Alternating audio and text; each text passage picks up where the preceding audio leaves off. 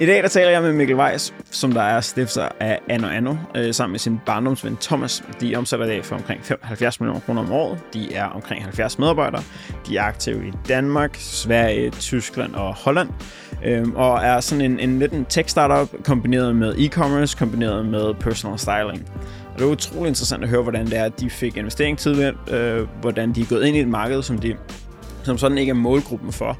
Og hvordan de to, Thomas og Mikkel, bare fra start af har været at sige, de vil gerne være iværksættere, men valgte så at tage fire år i Boston Consulting Group, eller fire år i Kunde.k, for at få noget mere erfaring inden for øh, virksomhedsdrift, business, finance og marketing, øh, inden det var, at de kastede sig ud i deres første, første øh, iværksættereventyr, som der er Anno Anno. Hør med og hør, hvorfor det var, at de har valgt navnet Anno Anno til slut i episoden. Det var en super god episode, jeg synes det var mega spændende at høre, hvad det var, at de render rundt og laver. Men øh, I har stiftet Anno Anno. Mm.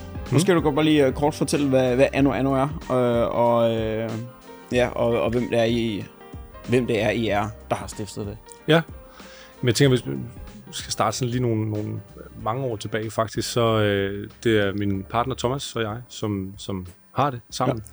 Vi er, vi er gamle barndomskammerater, så kender hele, hinanden helt tilbage fra, fra folkeskoletiden. og øh, allerede dengang sad vi og, og ligesom lavede skumle planer om, hvordan vi gerne ville lave noget startup på et eller andet tidspunkt sammen. Uh, vi var med i sådan en iværksætterkonkurrence i sådan noget Young Enterprise hed det, på handelsskolen i, i mange, mange år siden. Og, og fandt ud af, at det synes vi var super fedt, det der. Og så, øh, og så besluttede vi allerede dengang, at det skulle vi gøre, men øh, vi besluttede også, at vi skulle ud og lære nogle ting, før vi ligesom bare vil kaste os ud i at starte et eller andet, lige øh, få lov til at, at lære lidt af nogle dygtige mennesker, og måske bygge nogle forskellige kompetencer op, og, og sådan før vi sådan ligesom så slog, slog pjalterne sammen om at, så, og, og lave noget nyt, ikke? Øhm, så, så helt det, oprindeligt startede det faktisk hele vejen den vej tilbage. Ikke at det skulle ende ud i at være øh, anonym, men mere at det skulle være noget, noget startup. Ja. Og, øh, og, og, og det var sådan ligesom første skridt. Så rykker vi begge to til København. Vi kommer begge to fra Sønderjylland. Øh, rykkede til København for at læse lidt på CBS. Det er jo det, man skal gøre åbenbart.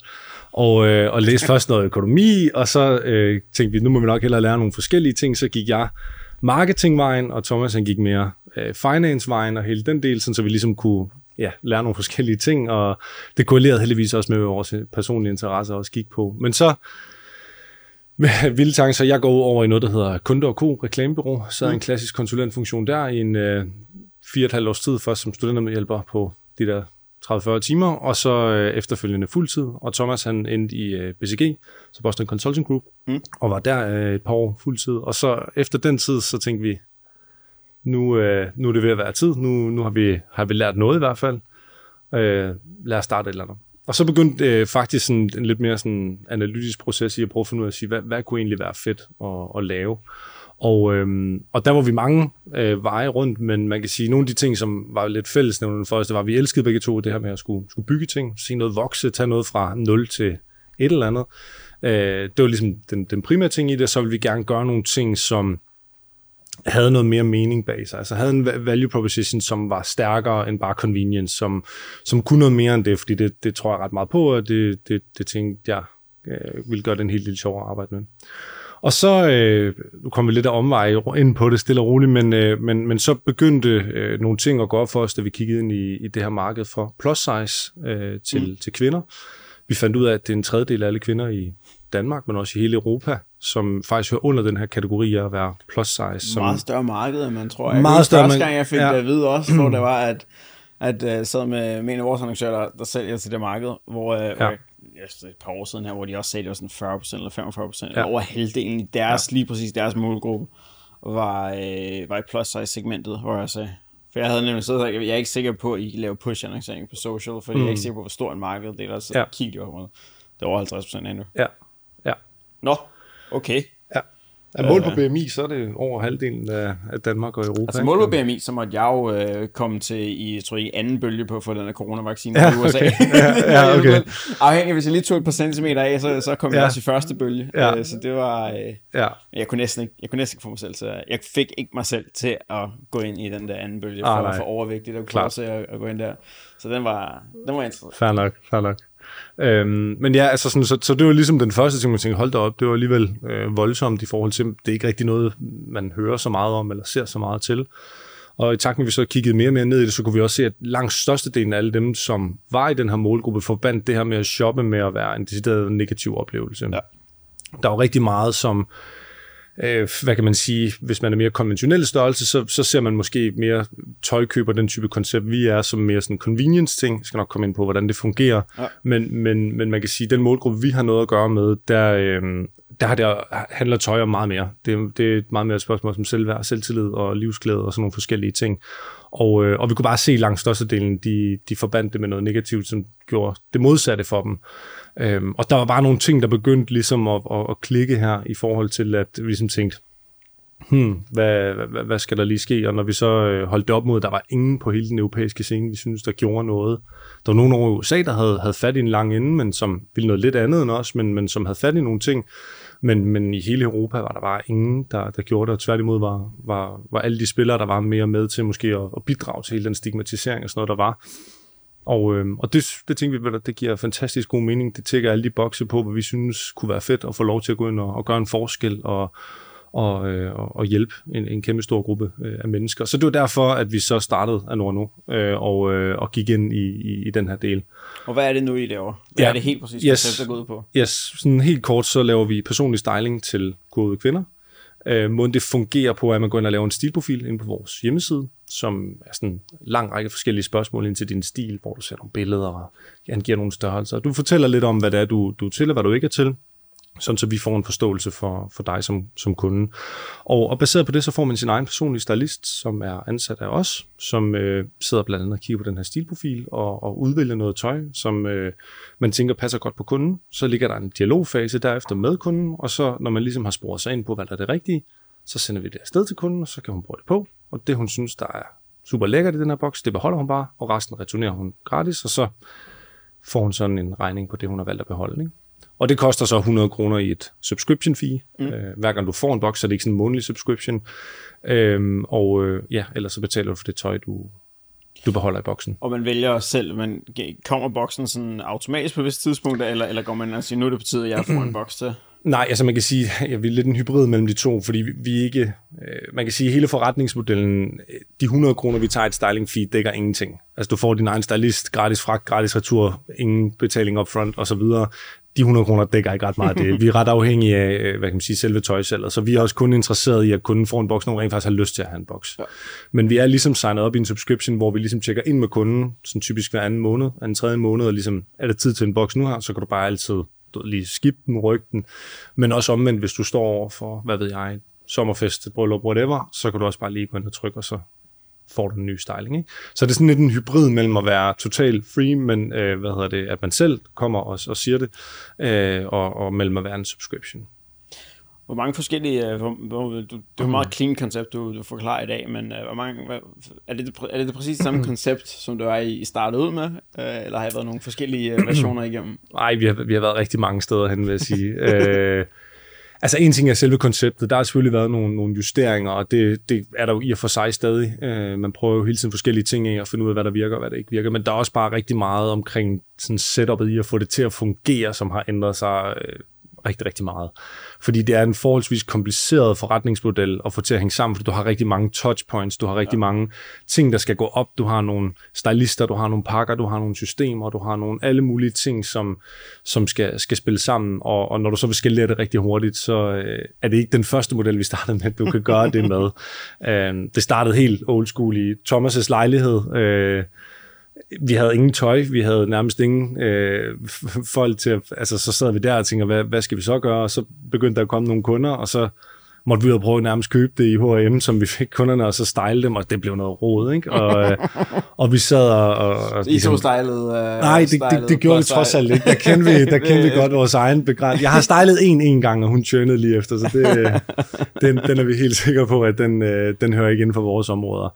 Men, men, men man kan sige, at vi øh, ja, startede klassisk startup helt småt, prøvede at ligesom, Thomas havde, kom jo fra BCG og kunne bygge en masse ting i Excel, så vi lavede en, en styling-model i et Excel værktøj, som gjorde, at når stylisterne stylede, så hver anden gang, så overskrev man lige alle de andre, og skulle du mm. altså det var noget rigtig kaos, ikke? Jeg tror, at hele vores site var designet af mig igennem PowerPoint-filer, og helt minimum, ikke? Men, øh, men, øh, ja, så vi var rigtig mange steder. Vi, øh, vi par, jeg pakkede en del pakker. Det gjorde ja. jeg øh, i, i nogle år der, ikke? Øh, og det, det, det, det kunne slet ikke skaleres på nogen måder. Ja. Øh, altså, vi var på et niveau, hvor at, jeg tror, hver tredje pakke, vi sendte afsted, øh, blev sendt til os selv, fordi det var returlæbet, der blev klistret på i stedet for. så altså sådan, det, man, man, ja, der, der var rigtig mange ting i starten, som, hvor man ligesom skulle finde ud af lige så meget, kan det have noget, der overhovedet en efterspørgsel omkring det, og så må vi ligesom finde ud af, hvordan vi så helt præcis får det til at lykkes i, i praksis. Så på den måde er det jo en helt anden ting, vi kigger ind i i, i dag, ikke? hvor vi, ja, vi er lige knap 70 mennesker, øh, vi er fire forskellige markeder, øh, vi har en omsætning på run rate lidt over 70 millioner, øh, og har vækstet rigtig, rigtig hurtigt igennem hele den her proces, og, og gør det stadig. Øh, og, og nu har vi et fuldautomatiseret lager setup. Vi har vores eget stylistakademi, som uddanner stylister. Øhm, og vi har funktioner på, eller hvad hedder det, heads på alle vores funktioner, og, og har ligesom fået bygget den her organisation, der skal til for rent faktisk at skal lære det her. Vi har et kæmpe stort tech-team også, vi investerer rigtig meget i tech. Ja, jeg skulle lige til at sige, fordi det må, det, det må næsten have været en, en, stor del af, af at kunne få få automatiseret nogle af de her processer, øh, og også bare, bare gøre det muligt for stylisterne ikke at skulle arbejde dobbelt og triple og øh, fire dobbelt, altså. Øh, lige, hvornår, lige, hvornår gik I ind i at begynde at lave tech-delen? Jamen det, det gjorde vi egentlig, ja, altså vi skulle fra start af, skulle vi have noget ind, men der var det mere på sådan et øh, meget, meget øh, øh, minimumsniveau af freelancer, der lige hjalp lidt hister her og, og sådan noget. Men, men jeg tror, vi ret hurtigt øh, indså, at selvfølgelig, altså hele oplevelsen er at lægge væk på det personlige, og den oplevelse, vi kan give i det, men, men vi kunne også godt se, at den eneste måde, du kan enable en stylist til rent faktisk at være det og kunne det på, den, på en skala, det kræver et tungt tech. Så, så forholdsvis tidligt gik vi ind og investerede i det. Øh, vi skulle nok have startet endnu tidligere på den proces, men men er så bygget mere og mere på, og, og, og sidder et ret stort team lige nu øh, fuldtid på at, og hele tiden udvikle de ting. Og det er ikke for at udvikle algoritmer, det er simpelthen for at udvikle kundeoplevelsen og, og vores egen interne øh, måder at arbejde med, med tingene på. Så hvordan, hvordan, fungerer, hvordan fungerer selve tøjudvalgelsen i, i dag i, fra et, fra et, øh, fra et backend perspektiv? Er det, laver I jeres eget private label tøj, eller, eller har I direkte aftaler med nogle, med nogle vendors, eller hvordan, mm. hvordan fungerer det?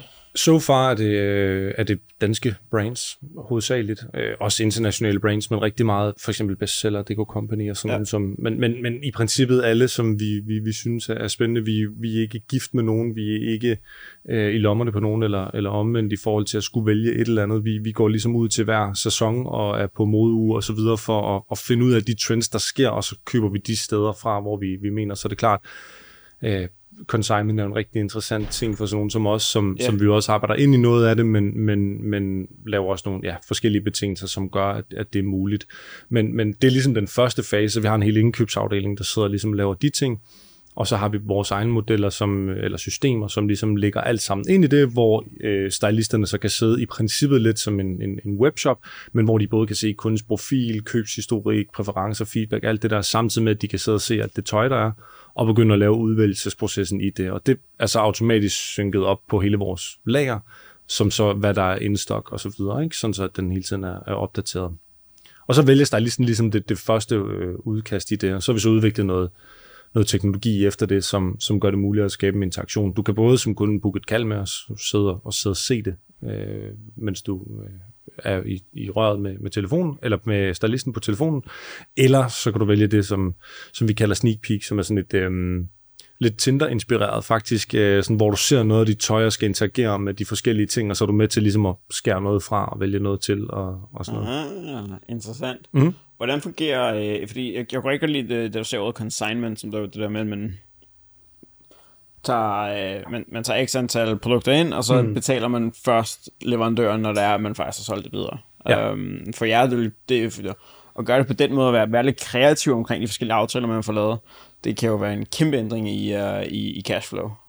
Og det er jo en kæmpe likviditetsting at køre den her type forretning, så, ja. så det er jo også en af de områder, vi arbejder meget på, men, men det er også svært at, at lave så voldsomme consignment-aftaler på, på et niveau, hvor vi kan, kan regne nok med det. Øh, vi har en, vi har en del consignment, men det er også inden for hvilke typer øh, tøj, du, du typisk kan få det. Ikke? Fordi at consignment, ja, nu skal jeg ikke sidde og klumre på alle i tøjbranchen, men, men er, jo, er jo typisk måske inden for det, man kalder nosvarer, så sådan nogle øh, never out of stock ting, som er evergreens, der altid er øh, sort t-shirt, jeans, sådan noget, øh, hvor at mere sådan sæsonrelaterede ting, kjoler, blomster, mønstre, whatever ting, øh, har du måske mindre lyst til at få sendt tilbage som leverandør, forestiller jeg mig, når sæsonen er slut, og så ja. står du der med, med otte kjoler i oktober, ikke? Som man skal have. 800 kjoler. Som man skal, som man skal, som man skal af på, øh, på, på efterårsudsalget. ja, ja lige, lige præcis, ikke? Øh, øh, så, så jo, men den, den arbejder vi rigtig meget rundt om, omkring også med. Der var også rigtig meget med sådan noget med betalingsbetingelser, og hvordan man, man arbejder og styrer sin likviditet, og sørger for at få pushet sin varer på det rigtige tidspunkt, og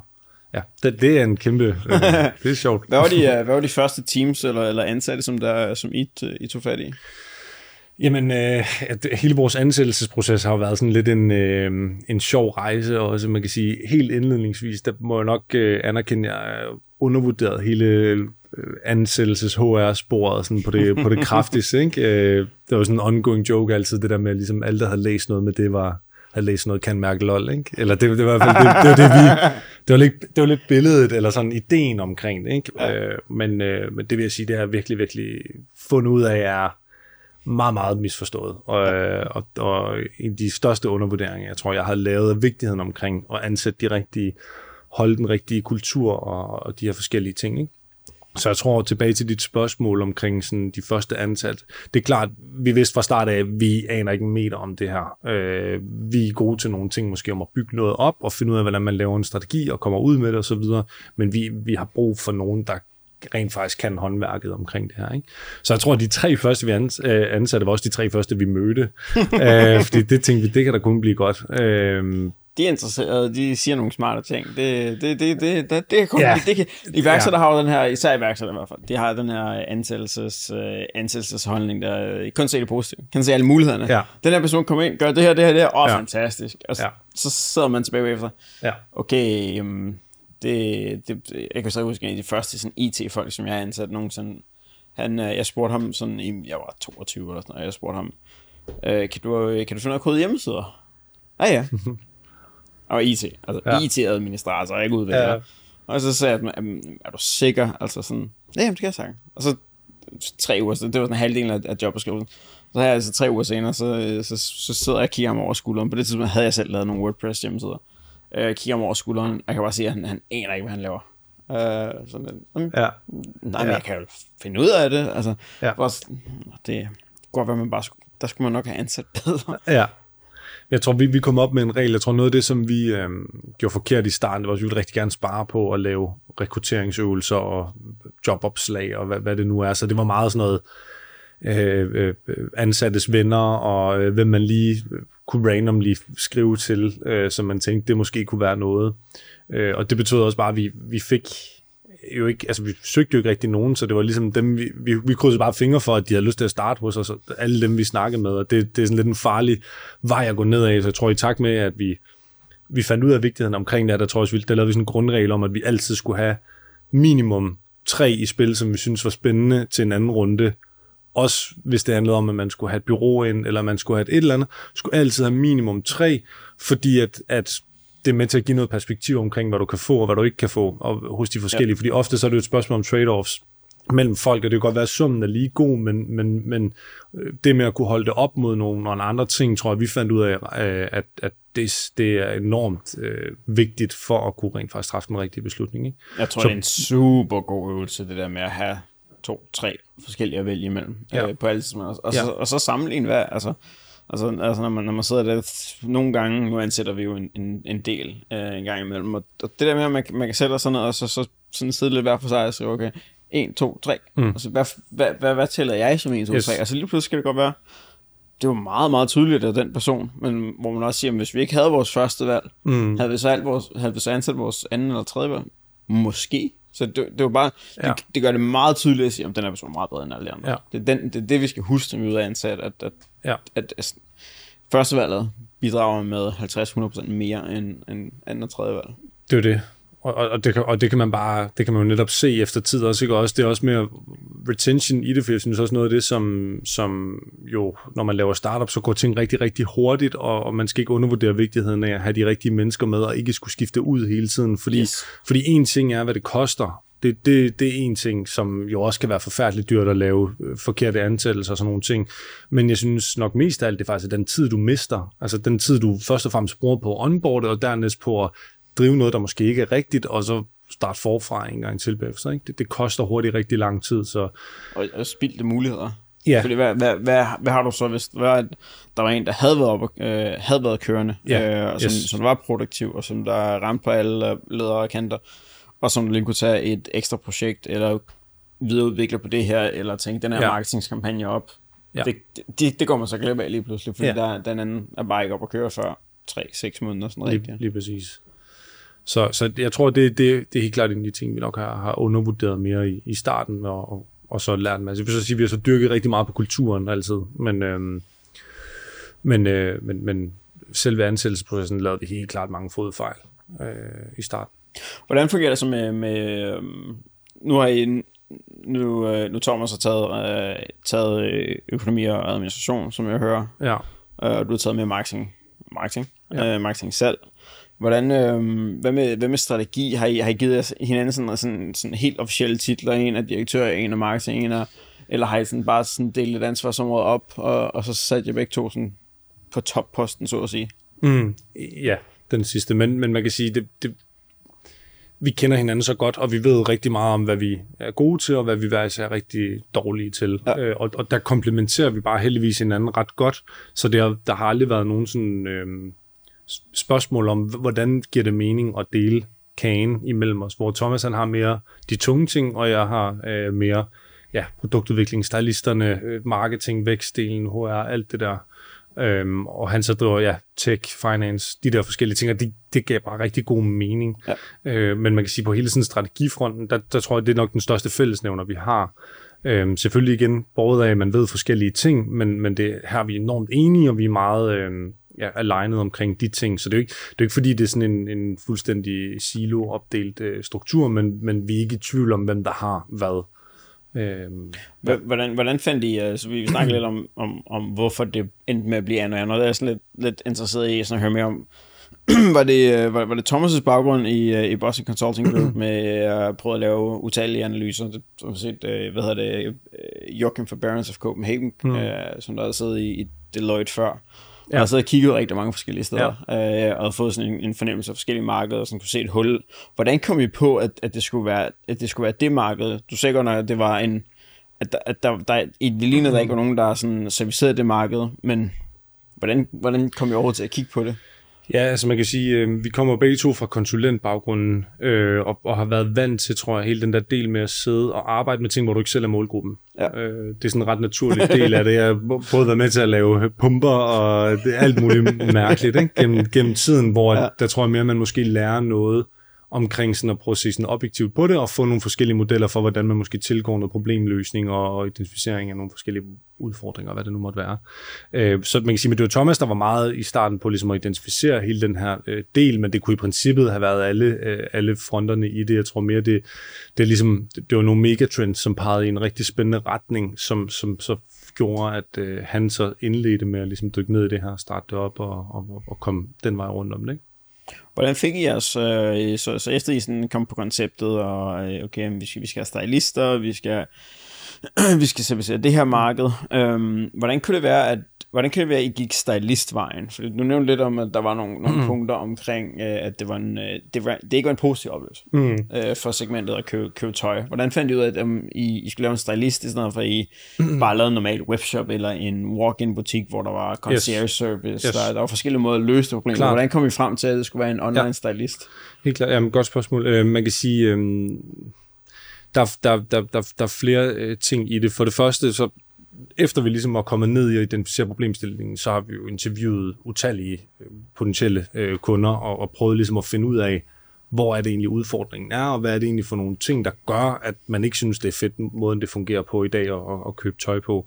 Og, og rigtig meget af det, vi kunne se, det var, at rigtig mange øh, var meget øh, usikre, var meget stok i de samme vaner, fordi der er rigtig mange sådan nogle uskrevne regler om, du må ikke gå i øh, horisontale striber, og du skal kun gå i sort, der skjuler dig selv og din størrelse, og man er ligesom underlagt rigtig mange af sådan nogle ting, og det betyder, at rigtig mange i den her målgruppe har hvad vi i hvert fald kunne forstå, end med at sidde meget fast i den samme rille og, og være meget stok, og måske være lidt nervøs for at faktisk måske tage noget farverigt på, og være glad for den, man er, og stolt af den, man er.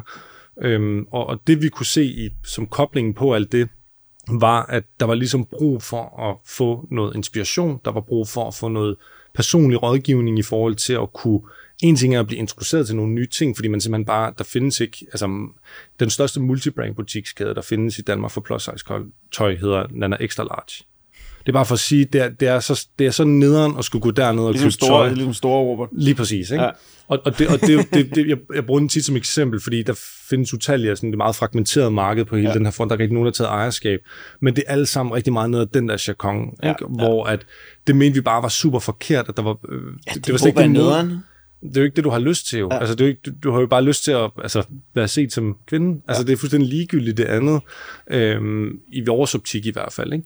Og, og, og, og der kunne vi bare se, at det her omkring at finde noget, hvor man ligesom kan, kan give noget inspiration, tur åbne nogle døre, vi, vi, vil jo, altså, vi vil jo rigtig gerne, det største vi kan gøre, er jo at flytte folk. Være med til at prøve at tage dem med på en rejse, og introducere dem til nogle nye ting. Og hvor vi har sådan lidt sådan en uskrevet mantra, der hedder sådan, vi ønsker ikke, at folk skal købe hele boksen mm. selvom det er sådan lidt counterintuitive, fordi at pointen er, at vi vil gerne også prøve nogle grænser af med vores kunder. Vi vil gerne prøve at tage dem med på rejse og sige, det havde du måske ikke tænkt, der går vi måske for langt, men nu ja. er vi nødt til at gå for langt for ligesom at, at udvikle nogle ting, og så er det godt at det ikke er det rigtige nu, men det sætter måske nogle, nogle tanker i gang med, prøv at jeg, jeg kan sgu godt gå i farver, og så er det godt at jeg ikke er helt klar til at tage totalt pangelyserød på, men bare det, at jeg øh, har købt en, hvad ved jeg, der har noget derhen af, jamen så, så begynder folk at gå, gå, gå ned ad den vej. Ikke?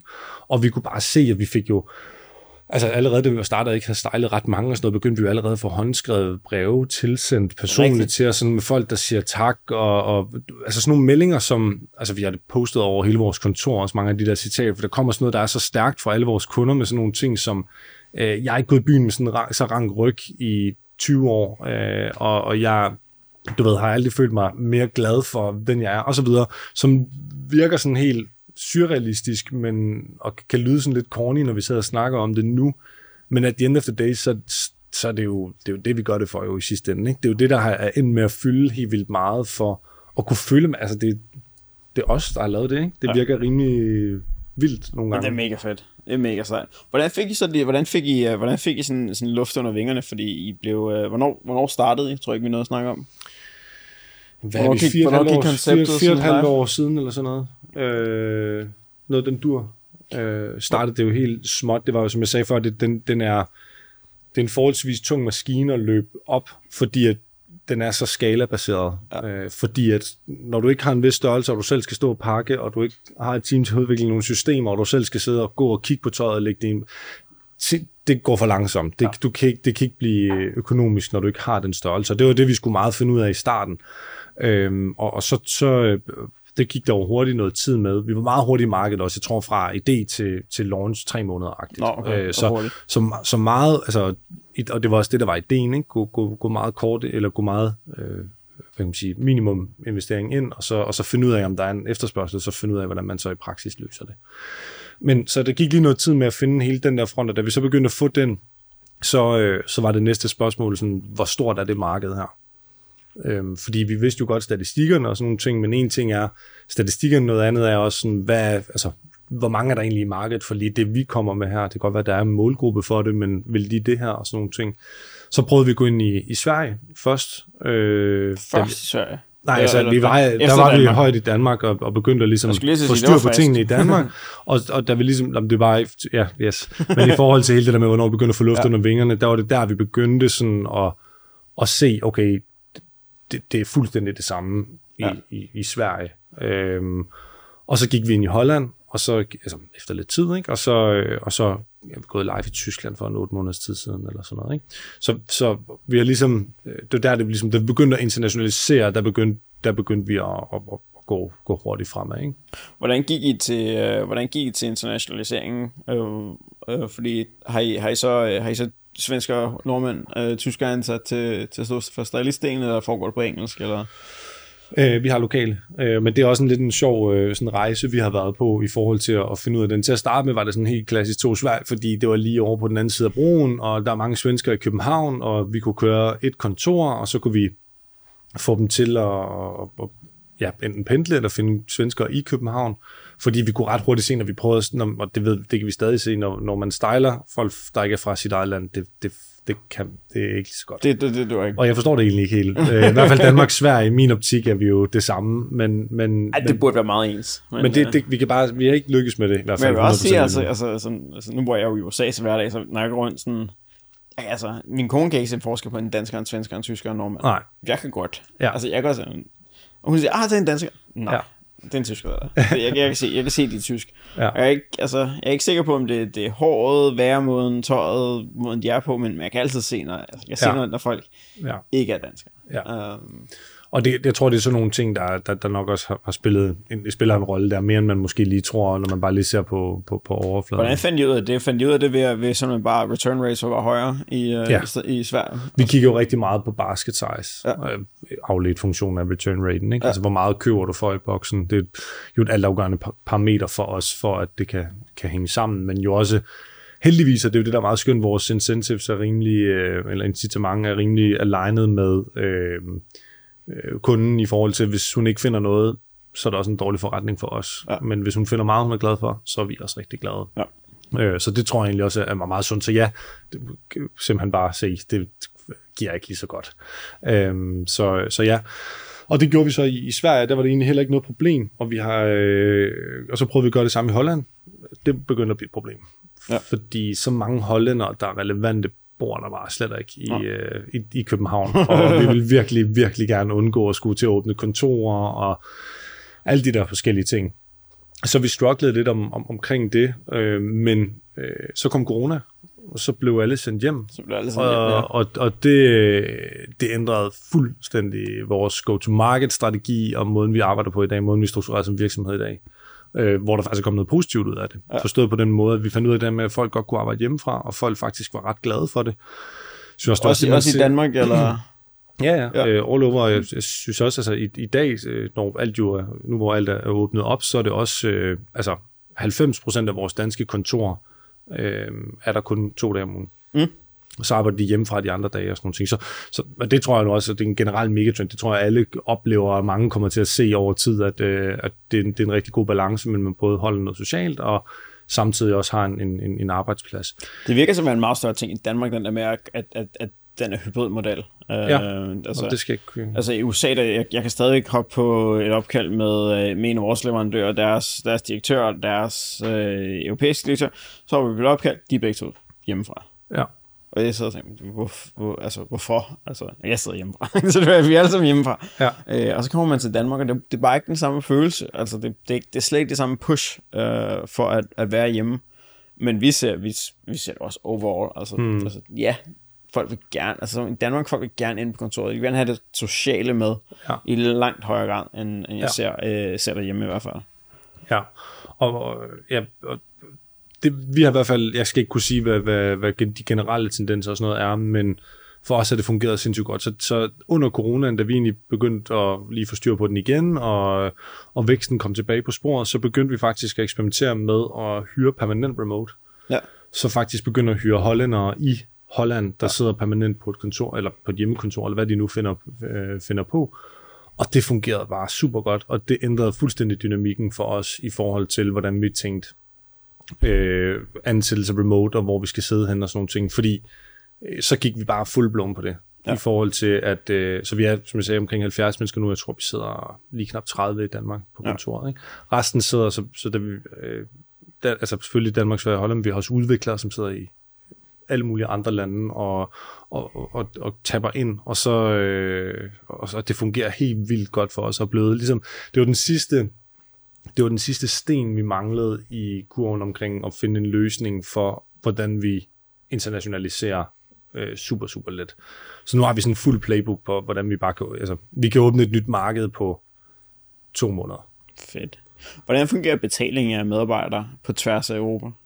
Jamen, øh, det er jo, vi laver kontrakter øh, på samme måde, øh, ja. lokale kontrakter, der, der er bygget op på de ting, men hvor det er en, en hjemmearbejdsplads, og så kører vi gennem forskellige lønningssystemer den vej Så rundt. simpelthen hiver, hiver fat i et lønningssystem nede i Holland, som der Ja, så bygges i vi, Holland. vi har så fundet en, der kan, der kan, der kan håndtere det hele, ikke? Okay, hvad er det for en, der kommer til det? Og hvad er det, den hedder? Hedder den Synergy eller sådan et eller andet? Sen, ja, sen, Mener den gør. Synergy. Ja, lige præcis sådan noget, ja. Ja. Det er, det, det er finance-afdelingen, der det er Thomas, du skal spørge dig. Men Ja, ja, det er, det er rigtigt. yes. Spændende. Så de kan Øhm. simpelthen have flere lande. Um, Ja, jamen, så vi, det, vi har egentlig fundet et ret godt uh, setup, der, der også fungerer sådan rent uh, det er praktisk det er jo på, super på let. gøre Jeg ved, det. jeg ved, at der er nogle amerikanske virksomheder, som der er, hvor det er sådan, hvor de, de står for sådan payroll i udlandet. Ja. Øh, I Mexico, i Brasilien, i Peru, i, mm. I næsten alle lande. Øh, Ja. Og prisen for at have det kørende er, altså, er abnorm, sådan 5.000 Ja. 5.000 kroner per medarbejder per måned. Okay, Øh, men så står de også for alle lokale love og Okay. sådan nogle andre ting. ja. Uh, men det er selvfølgelig noget anderledes i Europa. Uh, Det, det, vi er ikke øh, specielt hårdt ramt af, af den. Det fungerer egentlig forholdsvis øh, gnidnings, øh, gnidningsfrit. Og det betyder også, at hele vores, når vi skal lancere nye lande, for eksempel Tyskland, det er jo der, vi har ansat fuld remote. Ja. Øh, og masser tyskere. masser af tyskere rundt i hele Tyskland, der sidder og arbejder. Jeg tror, hver gang vi, vi søger, vi er jo heller ikke, det er jo også det næste i det, vi får en langt større pulje tilbage til det der med ansættelse ja. og sådan noget, fordi du kan, vi har jo også tyskere, som måske så er flyttet til Filippinerne, og Ja. synes, det er fedt at bo der i nogle måneder. Det er vi egentlig ligeglade med, så længe vi kan holde nogle, nogle tidszoner, der giver mening for vores kunder. Øhm, men, men ellers så søger vi jo hele Tyskland, så hver gang vi laver et jobopslag på en ny stylist i Tyskland, så får vi over 500 ansøgere. øhm, Nå, men fordi det er jo en helt anden sø, du lige pludselig fisker Ja. ja. i, så du er igen tilbage til at finde endnu bedre medarbejdere og, og, Det er jo en folk. kæmpe der- dealbreaker, fordi den, den, den lignende søgning i Danmark, det er jo altså, det vil, det vil, det vil være svært. Yes. Det er hammerende svært. Øhm, ja, og så det sammenholdt med, nu vi har også et fuldautomatiseret lager setup nu, det er ikke os selv, der står og pakker længere, øhm, så det ligger i Polen, øhm, tager man en masse andre forskellige, sådan en kæmpe lagerproduktionssetup, ja. der, der for en masse europæiske virksomheder pakker dernede, som også bare kan skale op overnight, og vi har, vi har vores tech-systemer er fuldt integreret i det, og vores, vores marketingmaskine er øh, hovedsageligt digitalt, i hvert fald indledningsvis, når vi skal åbne et marked. Så, så det at åbne et nyt marked tager virkelig ikke særlig lang tid, øh, og, og, og forholdsvis omkostningsfrit. Øh, frit Spændende. og, og sætte op. Så, så der kan man sige, der er trods alt kommet noget godt ud af corona på den front, at vi er, har lært noget omkring den del af det. Ikke? Så ja, Hvad har I, har I, har I, har I haft nogle, nogle, øh, nogle øjeblikke gennem tiden, hvor I, hvor I har skulle sådan beslutte jer for, for at sige A eller B? Øhm, og det ikke var den, det, der var, det var ikke den letteste beslutning. Ja, det ved jeg ikke. Dem synes jeg, dem synes jeg mange af, jeg skal være helt ærlig. Øh, Jeg har ikke lige sådan en konkret, hvor jeg sidder og tænker, der var sådan et turning point, hvor vi gik øh, syd eller nord. Øh, men, men jeg føler jo, at, at hele processen, når man laver startup, er de valg. Hvilke bets tager man? Fordi jeg tror, at det, som i hvert fald er, er min erfaring omkring, eller i hvert fald noget af det, som de steder, hvor, hvor jeg eller vi har lavet rigtig mange fejl, er det her med, med at måske blive lidt forfristet af alt for mange ting, man godt kan lave, øh, fordi at der er rigtig mange muligheder, der præsenterer sig, når man, når man laver startup. Og, øh, og det tror jeg, man skal passe super meget på med. Så jeg tror, det der med, når man står over for de der valg, som man, som man tit gør, øh, at man øh, holder sig som guiding star op mod kernen, og ligesom siger, hvad, hvor, vi, hvor er det egentlig, vi skal hen som virksomhed? For jeg synes, man går igennem mange faser, når man laver startup. Vi starter man super meget på hele det her med visionen, og hvad er hele ideen med det hele, og hvad vil vi gerne opnå på den helt på den helt store klinge, ikke? hvor der mm. nærmest ikke er et øjetørt. Og, og så, øh, og så begynder, man at bevæge sig ned igennem de her faser, hvor, hvor det lige pludselig bliver øh, mere øh, praktisk, hvordan skal vi så egentlig løfte den her, og så den næste bliver, hvordan skal man skalere det, og så videre. Og jeg tror bare, igennem hele den rejse, der, der kommer man ind i rigtig mange af de der valg, som er selvfølgelig større eller mindre, men hvor man kan gå en vej eller en anden vej. Og, og og der tror jeg, at noget af det, som vi har lavet fejl gennem tiden, det er måske at gå sådan lidt for, for mange veje, og lidt prøve måske lidt for mange ting, som man synes er gode ting, men som måske ikke støtter op om kernen. Ja. Øhm, så det, det tror jeg er en, en kæmpe ting, man skal, man skal holde for øje. Men jeg, synes, jeg, jeg, kan ikke lige, jeg tror ikke, jeg har sådan et, et moment, hvor jeg sådan sidder og siger, vi havde ikke eksisteret her i dag, hvis vi øh, var gået den vej, eller, eller den næsten par på, på, øh, på, på, på remote work. Det er, altså, at, I, at, I kan, at I kan fange folk Ja. lokalt, det er, det, er, det er en, det er en game changer. Prøv at der er masser af game changers undervejs for os i hele det her, men, ja. men det er mere, jeg tror også måden, vi generelt er, vi er meget sådan test light, og så finde ja. ud af, hvad der fungerer, sådan så du netop ikke, altså jeg vil aldrig turde lave et gamble, hvor jeg sagde, nu ansætter jeg 20 øh, stylister remote første gang, og så ser vi, hvordan det fungerer. Ja. Så startede vi ligesom light og prøvede at finde ud af, om det, og det er måske derfor, at jeg ikke føler, at vi har sådan et stort groundbreaking moment, men vi har masser af de der game-changing. Øh, Hvordan har I så struktureret virksomheden sådan anderledes, efter der I, I gået mere remote? Øh, fordi at en af de ting, som der var, der, der kom op lige da corona ramte, det var, at, at mange virksomheder var ikke klar til remote arbejde. Mm. Øh, det, det faldt jo også lidt sådan mærkeligt ind, fordi, fordi jeg arbejder for USA, så, mm. så alt, er, alt er hooket op øh, her til at være remote. Vi havde fælles, øh, ja. fælles møder, så jeg kunne, jeg kunne logge ind alting sådan her på det nye kontor i hvert fald, det, det er hooket op til, til Zoom, så skærmen er Zoom, ja. hvert, hvert mødelokal har det samme Zoom setup, så man kan bare tabe ind og frem og tilbage, ja. det er bare ikke trykke på en knap. Mm. Um, så hvordan har, I, hvordan har I sat virksomheden op til, til at kunne blive styret remote? Fordi det er noget andet end den der hive mind, når man ser hinanden, og hvordan går det med det, og hvordan går det med det, og hvordan går det mm. med det? Det kræver noget lidt andet. Ja. Så hvad, hvad gør I anderledes i dag? Øh, jamen man kan sige, at vi har bygget alle vores systemer sådan så, at det bare er, er webbrowserbaseret, så du kan altid bare sidde anytime. Vi kan ansætte en, vi aldrig har mødt eller noget som helst. Hun kan åbne sin computer, logge ind på et link, vi giver hende, og med de logins, vi har, og så kan hun sidde og arbejde fuldstændig derfra. Og så har vi selvfølgelig en pakke med alle de ting, der skal hente Zoom og så videre. Kører så noget Google Meet, og, og, og, og der findes jo mange ting. Men jeg tror også, vi var også bare meget hjulpet af hele øh, makrotendensen om, at alle jo blev sendt hjem, så man skulle ligesom finde en vej i det, og det tror jeg, alle ligesom tappede ind i. Ja. Øhm, og så tror jeg bare, at så er det bare ret hurtigt blevet integreret, fordi at det skulle man jo. Der var ikke rigtig nogen andre øh, alternativer øh, til det.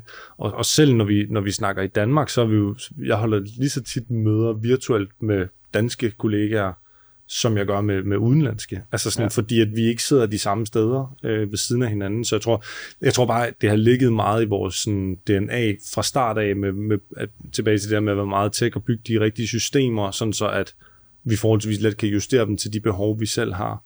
Øhm, så, så jeg tror egentlig, vi var, vi var egentlig rimelig godt gearet til det. Vi var mere jeg tror, det der var, og man kan sige stadig jo lidt er, fordi vi, vi har jo ikke helt set sådan den, den langsigtede effekt på det nu, men det er mere omkring det her med kulturen, ikke? Ja. og det her med, med, med glæden. Øh, kan du skabe den, når du har en, du i princippet aldrig har mødt, der sidder for sig selv øh, i en eller anden by i Holland, eller i Tyskland, eller Sverige, hvad ved jeg, ikke?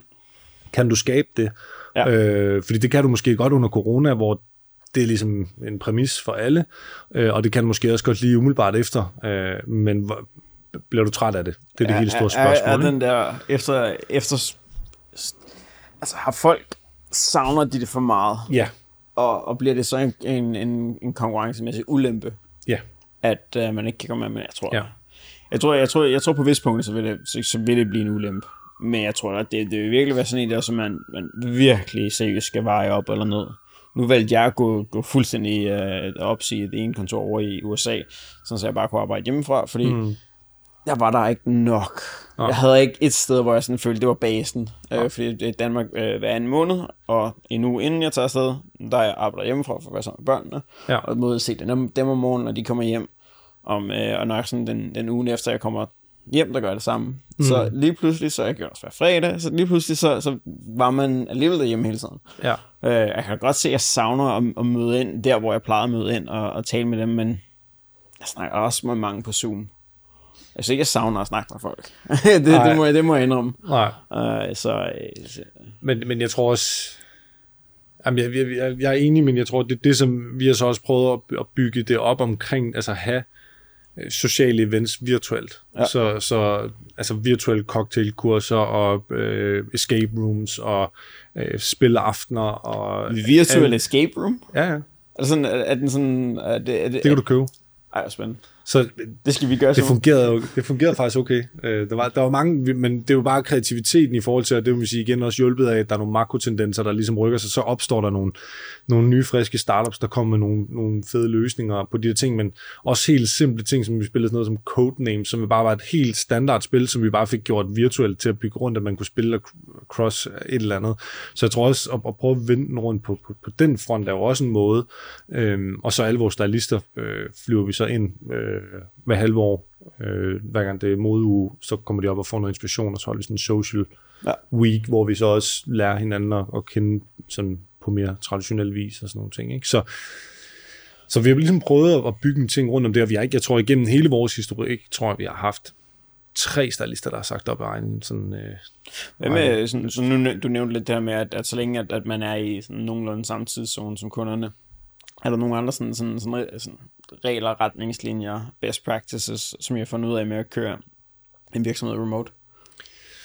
Jamen, jeg, jeg synes egentlig, jeg synes, hvis jeg skal helt, jeg synes virkelig, det er plug and play. Altså, jeg synes virkelig, det, det giver super god mening, og, og, og, og, og folk, nu er vi også en overvejende unge øh, mennesker, der sidder i det, det, de tapper direkte ind i den, og tidszoner er ikke engang så stort et problem. Det er kun et problem i forhold til, når vi gerne vil det der med at booke kald med, med kunder og så videre. Men, men omvendt, så, du ved, så kommer der bare en mulighed der i, at vi måske kan have nogle kalendere åbent om aftenen, om aftenen sådan, ja. så når folk, altså, så jeg synes, det, altså, selvfølgelig skal man navigere i det, men jeg synes egentlig, at øh, jeg synes egentlig, det har været sådan rimeligt, men vi har, vi har været meget stringente også fra start af i at prøve at bygge en struktur og en proces for, hvordan skal vi, skal vi have et setup, fordi vi, vi vidste godt fra start af, øh, det, vi skal have mange ja. stylister for, at det her det ligesom giver mening, og for at vi når de mål, vi gerne vil. Så vi ret tidligt byggede vi en ret klar struktur, øh, og en organisation, ikke fordi vi har super meget hierarki, men, men der er ingen tvivl om, hvem der har bolden på hvad. Og, og det tror jeg også bare har gjort det meget, meget lettere for os at skalere i det, øh, tror jeg. Når man sidder, når man kigger på, øh, så, så I, I 70 medarbejdere, 70 øh, millioner kroner, har I fået øh, investering? Ja.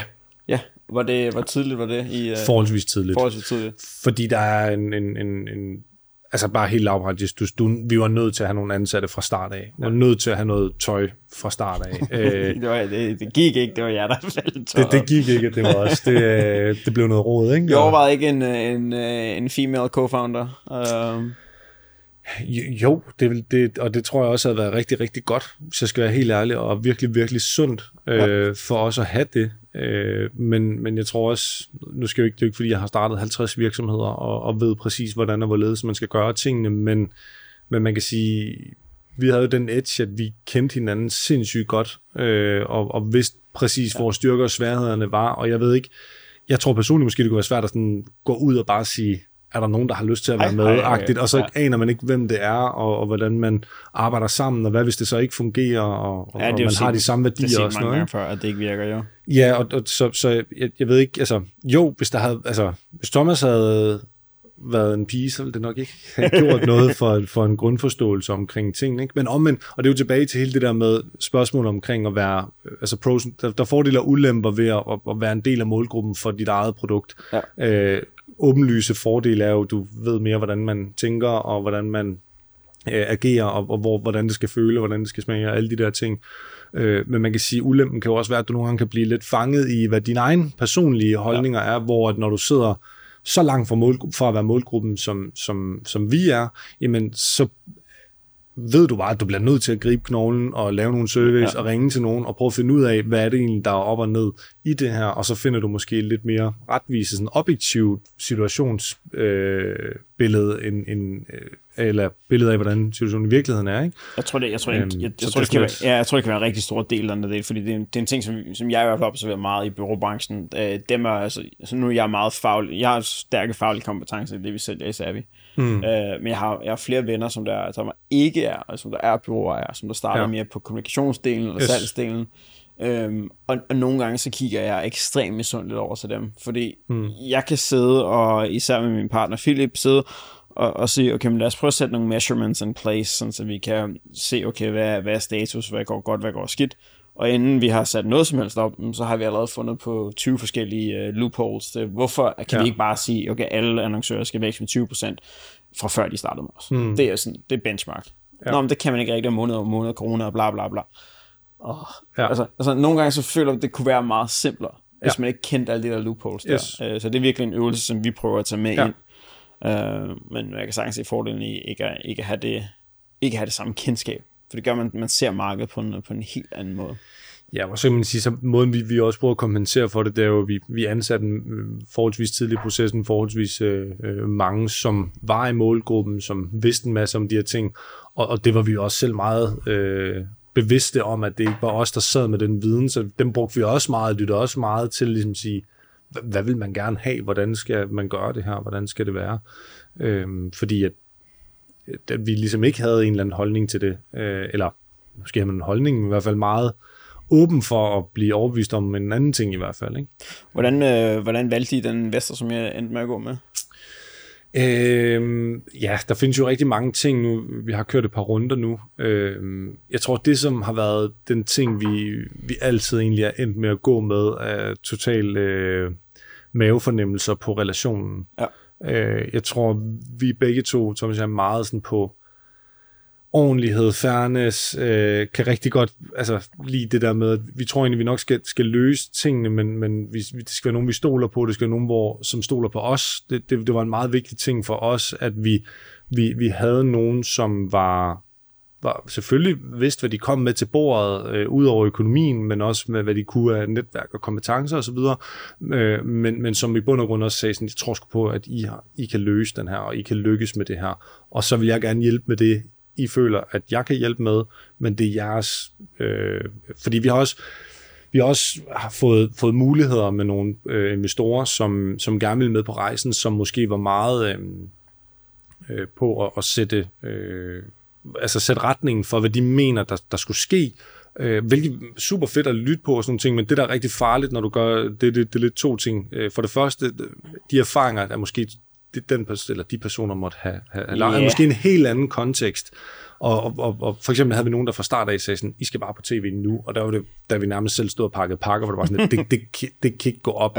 Ja. Øhm, øh, og så, så tror jeg, at den, den, ja, den anden ting er, at det ofte er meget travle mennesker, mange af de investorer, der kommer ind, og, og jeg tror, hvis man hvis man finder nogen, som har store egoer, og som rigtig gerne vil ind og, og dominere et bestyrelsesmøde, eller dominere en generel strategi, men som ikke har tiden til at, at virkelig forstå forretningen og forstå, ja. hvor man bevæger sig ind i, så er det en ret farlig cocktail.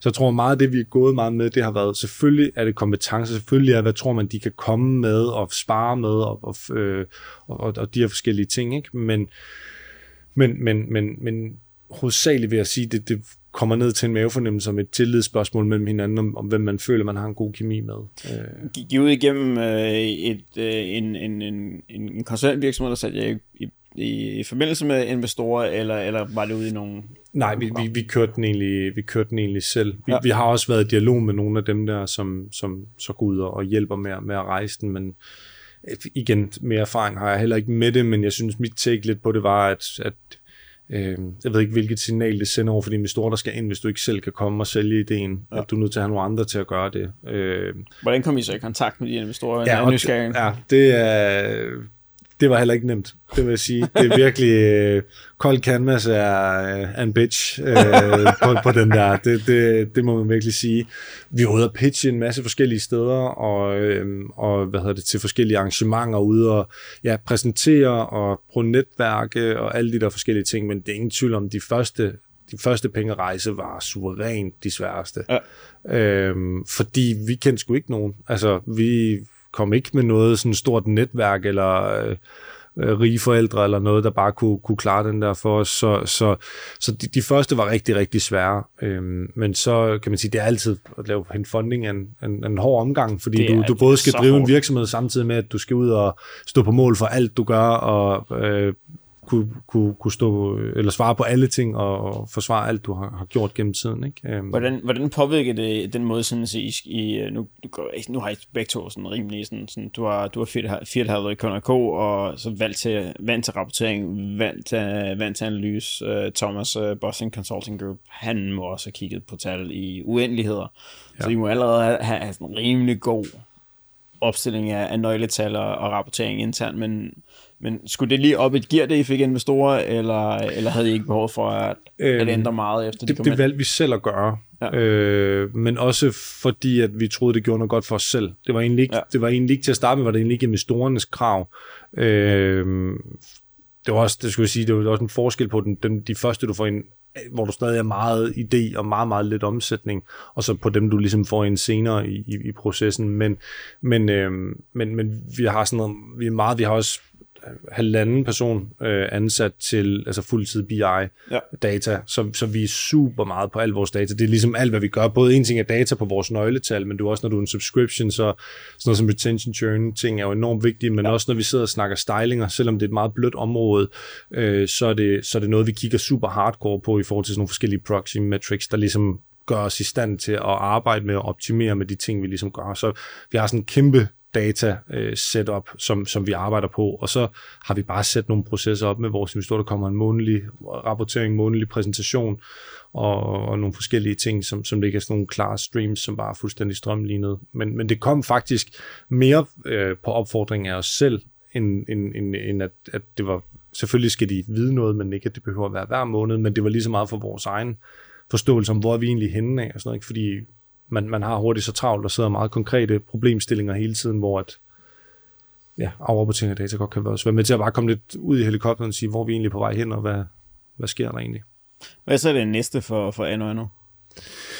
Jamen man kan jo sige lige nu, der er vi, øh, som jeg sagde før, vi har, vi har sådan en rimelig, eller vi har en super skarp playbook for at åbne nye markeder. Øh, mm. og, og vi var meget fristet først på ligesom at sige, hvorfor skal vi så ikke bare gå øh, crazy og spare op i 10 nye markeder, fordi vi, det er ingen ikke særlig store omkostninger, og vi, vi ved, det er, den, det er nok den letteste måde at vokse toplinjen på, ja. øhm, fordi vi ved, det fungerer, og, vi, og det ikke er en større omkostning for os. Men, men det, som vi valgte til gengæld, det var, at vi ville, inden vi gjorde det, vi ville hellere bevise dybden i markederne i højere grad. Ja. Så lige nu har vi et kæmpestort fokus på at vækste alle vores eksisterende markeder yderligere. Så lige nu der kører vi for eksempel også tv-kampagne i Danmark, og vi lige startet tv-kampagne i national tv i Tyskland, og sådan prøver en lang række af forskellige ting af, for ligesom at finde ud af at sige, hvordan kan, du, kan vi egentlig vokse alt det, der er i nu, fordi hele ideen jo så er, at når vi har de to øh, løsninger i bogen, så, så så kan det godt gå rigtig stærkt, ikke? for så har du den fulde playbook ja, på at åbne det, og du ved, hvordan du kan gå dybt i dem. Øh. Og, vi, og, vi, og, og væsentligt, hvornår, hvornår taper det off, altså hvornår stopper den, yes. øh, stopper væksten, hvornår skal I, øh, hvornår skal I ja. maksimere mere på profitten, og man tror, I kan, ja. I kan købe mange flere nye kunder. Ja. ja. Og så kan man sige, at, at så ligger der også mange, jeg tror bare ikke lige det først, hvor det er lidt tilbage til det der med kernen, og ikke har for meget fokus på, på for mange ting, men, men der ligger jo rigtig, rigtig mange spændende ting for os øh, i forhold til sådan muligheder, der ligger i opbygning af egen brand, gå, gå, gå dybere ja. det. Vi har jo enormt meget kundeforståelse og kundeindsigt på al den data, vi har. Vi ved præcis, hvad der fungerer, øh, og hvad der ikke fungerer for kunderne Øh, og så er det jo også det med vores koncept, at vi, det er ret unikt. Vi bestemmer, hvad kunden skal have, og ikke den anden vej rundt. Mm. Øh, så det betyder også, at vi forholdsvis let kan opbygge vores egen brands, og så bare push det ud og sige lige overnight, så ligger det i 20.000 hjem, øh, og bliver taget stilling til, som er blevet endorset af en professionel stylist. Øh, til. Så du kan, der ligger noget, nogle forskellige andre revenue streams, man godt kunne kigge ind i. Der, der, den også skulle bygge i en traditionel webshop, e-commerce op, også give ret god mening måske. Øh, der, der er mange forskellige muligheder, man kan, man kan gå ned af. den der private label, der, det er jo ikke, jo ikke de eneste, der snakker om den, men det der, man, man, man ved, at, at den her type tøj, det er et stykke ja. møbel, det er et stykke et eller andet. Ja. Det sælger rigtig godt, man kan lave det selv, og man kan yes. selv stå for kvaliteten, man kan have bedre markeds på det, uh, man kan selv stimulere og nogle andre ting, og ja. så bare have, have bedre styr på det. Um, og, og dermed i, i sidste ende levere et bedre produkt til en bedre, til en bedre marked. Det, ja. er, det, det bliver næsten en no-brainer på et eller andet tidspunkt, hvis man, hvis man vil have det der hjul med. Det er jo, et ekstra, det, det er jo en af de der ting, når man driver en virksomhed, det der med at få et ekstra hjul på. Fordi ja. styrer mange stylister, styrer en uh, gå fra marketing en, en, en, en kernekompetence, nu ja. jeg også. Uh, udvikling lige pludselig er, ligger også der i, altså det generelt drift, og så lige den der, okay, så skal jeg smide sådan en private label afdeling på. Ja. Det, er, det er et ekstra hjul uh, ja. at få smidt på, så... Ja. Men, uh, men ja, det er spændende. Præcis. Men, øh, men og rigtig meget af det kommer også ned til det med at bygge en, et, en organisation, der kan håndtere alle de her ting. Ikke? Det er jo også meget det, vi sidder og kigger på nu, så vi kan tabe ind i alle de muligheder, der er. Og ja. Jeg ved ikke, jeg synes godt, vi har kunnet mærke, jeg ved ikke, om du kender fra flere af dine kunder og sådan noget, men, men når vi begynder at nå det niveau, vi er på nu omsætningsmæssigt, så er det som om, der sker en eller anden ændring i at sige, hvis du skal tage den højere end det, så bliver du nødt til at ligesom sætte dig selv rigtigt op til det, ikke? Fordi ja. man kan godt, der, der, igen, der er nogle forskellige faser, man går ind i, og til at starte med kan du godt starte meget, meget småt, og så er der lige et skridt, du nød. Der, der er ligesom sådan nogle trin, ikke? hvor man kan sige lige nu, hvor vi kigger ind i, i måske 60 millionbeløb inden for en forholdsvis overkommelig tidshorisont, ikke? Men, men det, det, det kræver det næste niveau, så vi har også de sidste 3-4 måneder været meget, meget intensive på at bygge øh, et hold og få, få endnu flere ombord øh, i, i back-office-delen for at kunne, kunne tage den til det niveau. Det er nemlig sjovt, hvordan der er de der, de der faser der, hvor der er, man, ja. man, man, kan bare, man kan se meget, meget tydeligt, når man går fra, nu kigger vi rigtig meget på, hvad, hvad annoncebudgettet er. Ja meget, meget tydeligt, hvor Kim, så begynder man at maxe ud der på for eksempel vores kanal, og så der, det, der, der er ikke noget andet, altså den eneste anden måde at gøre det på, det er, det begynder, så, så man kan ikke gøre det på den måde, som man har gjort det indtil videre. Uh, man skal simpelthen tage, takle det anderledes. Uh, især hvis markedet ikke vækster så meget mere. Uh, så vækster man, ellers vækster man kun med resten af markedet. Ja, præcis. Er der noget, vi ikke har snakket om i dag, som der er, at, uh, du synes er spændende, eller noget, noget, jeg ikke har spurgt dig om? synes, vi kommer rundt om rigtig mange ting. Der var sindssygt meget, man kunne ja, tale om. Så mange. Det så du også, der har også en milliard spørgsmål, den der liste der. Ja. ja, nå, det er gode spørgsmål jo. Altså, der er jo, meget, der er jo sindssygt mange ting. Jeg kunne ja. godt... Øh, måske noget om det der med sådan fremtiden for e-commerce også, fordi det kunne jeg egentlig godt ja. tænke mig at høre dit take på. hvad er... Altså, sådan, bare, hvad, altså, fordi jeg, jeg synes jo, jeg synes jo noget af det, vi, vi har oplevet rigtig meget lige nu, som jeg tror rigtig mange har, det er, at øh, anden halvår sidste år, efter øh, efter iOS ligesom blev, øh, ja. blev udrullet og sådan nogle ting. Ikke? Det, det, det har sat nogle, og det, det er i hvert fald alt, hvad jeg hører alle, øh, jeg kender på iværksætterscenen, at, at det, det, det sætter et pres på, ikke? specielt ja. når man er meget social-borget, som jo mange startups jo også er, fordi ja. man skal ud og pushe en eller anden ny øh, koncept eller et eller andet. Og det har jo sat nogle andre udfordringer op, kan man sige, på hvor loftet ligger i, øh, i spændt og, ja. og, og, og væksten, ikke? hvor Altså sådan, det, det synes jeg er et ret interessant emne, at finde ud af, hvordan, hvordan takler man den. Det er jo en af de der, i starten i iOS, iOS 14, der var der, der den Sky rigtig, rigtig hårdt. Det var en af dem der, hvor det er, at, at, at mange så deres, deres øh, quote unquote ROAS øh, falde fra 9 til halvanden mm. øh, overnight, og så sidder man, hvorfor, hvorfor virker det her ikke bedre? Ja. Og virkelig den der med at finde andre, andre målpunkter øh, på, ikke bare at have den, den, den sidste den sidste konvertering har for, har for flere virkelig hjulpet på at mm. tage, dem til, til, tage dem lidt tilbage til det, til det samme niveau som før. Ja. Men også bare ikke blive forblindet af, at, at hvad er det egentlig kanalen rapporterer. Fordi Facebook for eksempel, eller, eller social som helhed, har altid overvurderet, hvad det er, de har sendt. Mm. Øh, og jeg skal det gør Google Ads også. Det gør, at alle kanaler overvurderer, hvad det er, mm. de faktisk er skyldige.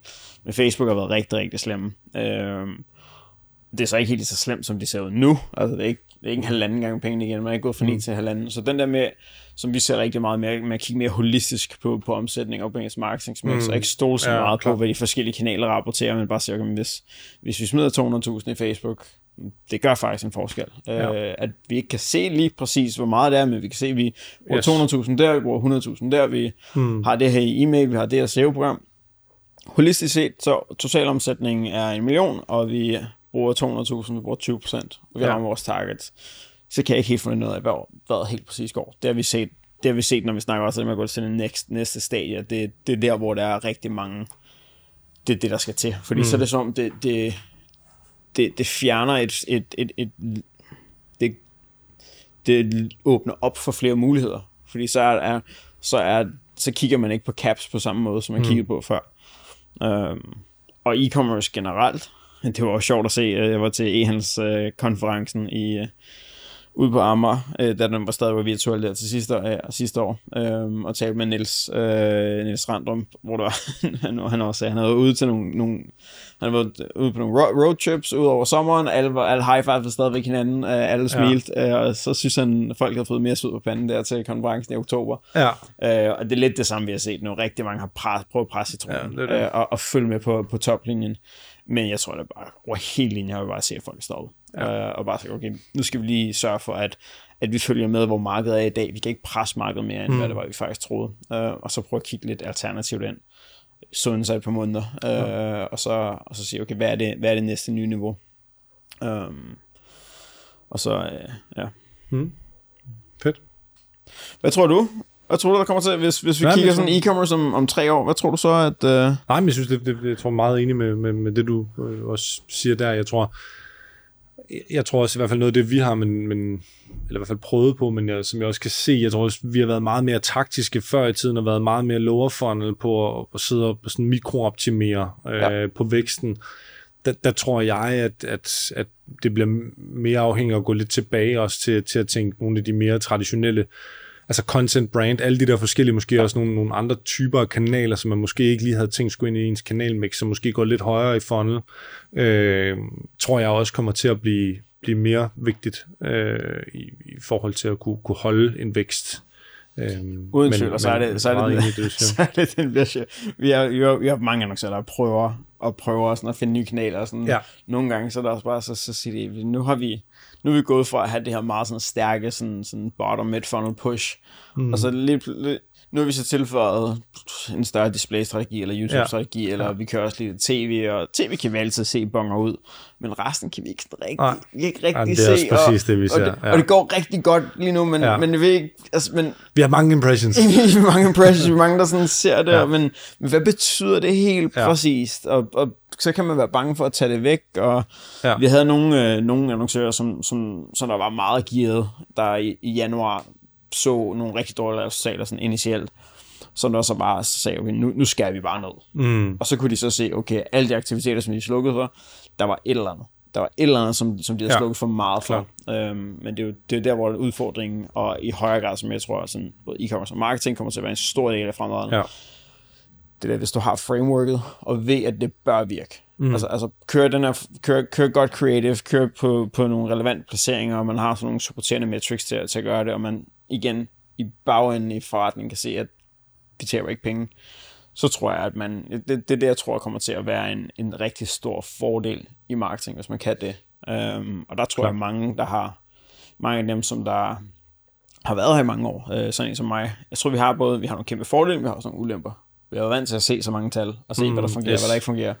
Det gør, at vi har en god idé om, hvor godt skal et generisk server, eller hvor godt skal et upper og top funnel uh, audience faktisk fungere. Mm det nyere vil slet ikke have set de ting. Ja. Øhm, til gengæld så, så vil jeg også, også flere, bare flere især vi har en, en tendens til at være meget datafokuseret, ja. øh, hvor de skal lige vende sig til, at de skal, de skal føle lidt mere. Ja, øh, klart. Og det, det kan godt være en udfordring. Ja, helt klart. Fedt, så fik du også lige newbizet en lille smule, lige fortalt det der med fremtid, så det er skide godt. Ja, ja, ja, ja. Det er jo din kanal. Jeg sidder og snakker, jeg sidder og snakker, øh, som, som dagen går. Ja, Men øh, tusind tak for, at du gad at komme. Jamen, tak det var en fornøjelse. Ja. Også selvom fedt. dem, der ikke kan se det, du er, du er dobbelt så høj som jeg Ja, det er, jo, det er jo det spørgsmål, jeg har fået mest, og så det næste spørgsmål, det er, hvorfor er Nora nu? det, det, det, er de to spørgsmål, som jeg har fået mest i mit liv. hvorfor er Nora nu? Uh, hvorfor navnet? Ja, øh, det, fordi at det ikke betyder noget. Sådan, øh, og det, jeg, det skulle jeg, ikke jeg gætter på uh, faktor nummer to, det var, at vi kan få flere domæner på det. Lige præcis. Vi, fra start af, domænerne skulle være fri i alle lande, og det skulle være latin, så alle lande kunne forstå det, og det skulle ikke have nogen sådan stigmatiserende øh, curvy plus size øh, lyd over sig. Ej, hvor sjovt. Så det der. Men det betyder ikke noget. Så. Kanon. Du starter med at komme.